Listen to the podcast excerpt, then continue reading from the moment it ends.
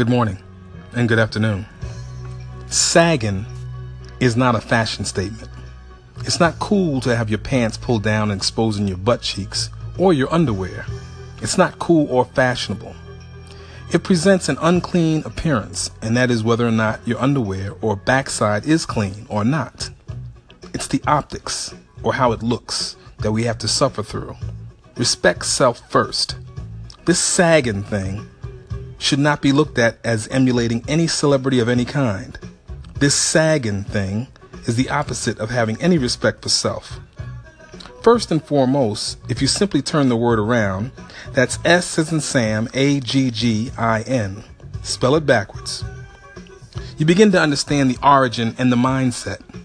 Sagging has its roots in slavery and was initially utilized by owners to slow down potential runners. Extremely difficult to run at a moment's notice when your pants are down. If you think that's a simplistic response and you could just pull them up and run, it's not that simple. It's a mindset in a controlled environment. If you condition, if you're conditioned to have your pants down, and it it, ha- it also has a psychological effect effect on one, whether you know it or not. Moving forward, those in the know know that sagging is additionally a product of the prison system and homosexuality. Not anything against that lifestyle, but just understand what you're doing, not just what you're getting into, but what could be getting into you. Pun intended.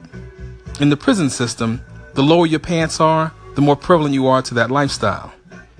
Walking around the streets on the outside is most definitely not appropriate.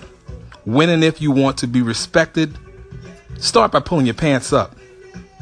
And in closing, we are disrespected enough. Let's not give those who don't respect us undue ammunition. We do not need to go back to the good old days.